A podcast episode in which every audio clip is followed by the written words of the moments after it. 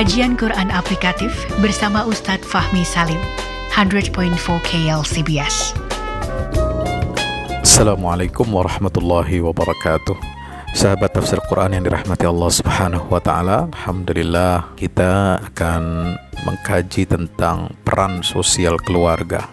Jadi, keluarga yang baik, keluarga yang saleh di tengah komunitas masyarakat muslim itu bukan hanya memiliki kekuatan ketahanan ekonomi, kemandirian ekonomi, kemudian kemandirian nilai atau pola komunikasi yang baik, tetapi juga eh, setelah in secara internal di dalam keluarga ini ya sudah terjalin komunikasi yang baik, penguatan agama yang baik, kemudian tingkat ekonomi yang cukup ya. Maka perlu ada peran sosial keumatan yang ditanamkan dalam keluarga kita.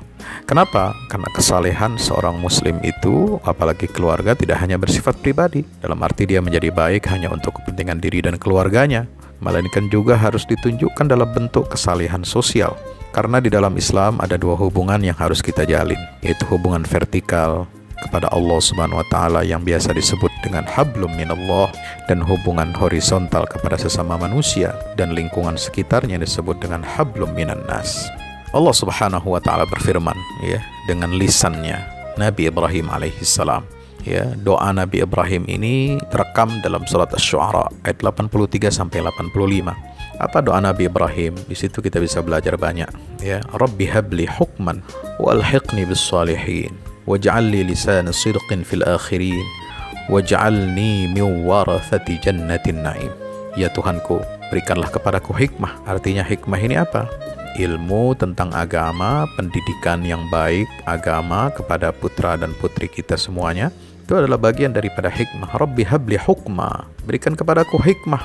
Terutama menanamkan hikmah ini kepada keluarga Lalu kemudian Rabbi habli hukma wal hiqni bisalihin. Masukkanlah aku ke dalam golongan orang-orang yang saleh. Nah ini menarik. Artinya apa? Kesalehan itu bukan hanya milik pribadi, tetapi kita harus menggabungkan diri kita, mencari lingkungan yang baik, teman yang baik, golongan orang-orang yang saleh. Karena teman yang saleh ini yang akan membimbing kita kepada jalan kebaikan. Teman yang saleh yang akan mengingatkan kita. Dia adalah teman sejati yang bisa mengatakan ya, yang baik itu baik, yang buruk itu adalah buruk dan bisa mengingatkan kita. Jadi ini pentingnya uh, al-hiqni bis Ya, bukan hanya masukkan ke dalam golongan orang saleh di dunia, tapi insya Allah kita akan ikut golongan orang-orang yang saleh ini sampai ke akhirat. Masya Allah. Ya, seperti halnya firman Allah dalam surah An-Nisa itu ya. مع الذين أنعم أنعم الله عليهم من النبيين والصديقين والشهداء والصالحين وحسن أولئك رفيقا kita berharap berteman ya bertetangga ya di dalam surga bertetangga dengan siapa dengan orang-orang ambia para nabi syuhada orang yang mati syahid Uh, salihin ya orang-orang saleh masya Allah. Bukan hanya itu waj'alli lisana sidqin fil akhirin. Jadikan aku buah tutur yang baik bagi orang-orang yang datang kemudian. Waj'alni mi warathati jannatin naim. Jadikan aku termasuk orang-orang yang mempusakai surga yang penuh kenikmatan. Nah menjadi buah tutur bagi orang yang datang kemudian ini harus kita tanamkan. Harusnya apa? Sehingga kita ini memiliki peran sosial peran keumatan menjadi teladan bagi generasi berikutnya, teladan bagi kaum muslimin sebagaimana firman Allah surah Al-Baqarah ayat 128. Rabbana waj'alna muslimaini laka wa min dzurriyyatina ummatan muslimatan lak wa arina manasikana wa tub 'alaina innaka antat tawwabur rahim. Ya Tuhan kami, jadikan kami berdua ini orang yang tunduk patuh kepada Engkau. Dan jadikanlah di antara anak cucu kami ini umat yang tunduk patuh kepada Engkau dan tunjukkanlah kepada kami cara-cara dan tempat-tempat ibadah kami. Terimalah taubat kami, sungguh Engkau yang maha penerima taubat lagi maha penyayang. Subhanallah. Maka itu, sahabat tafsir Quran yang dirahmati Allah Subhanahu wa taala. Kita harus ya mendedikasikan diri kita menjadi sebaik-baik manusia, yaitu yang paling bermanfaat bagi manusia lain. Khairun nas anfa'um nas ya diriwayatkan oleh Imam Ahmad At-Tabrani dan Ad-Darqutni.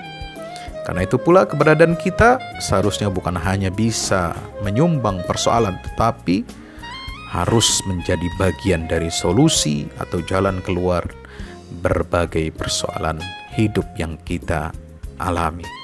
Maka lebih rinci Rasulullah SAW bersabda, amal yang paling dicintai oleh Allah Ta'ala adalah idkhalus surur fi qalbil muslim. Memasukkan rasa gembira ke dalam hati seorang muslim.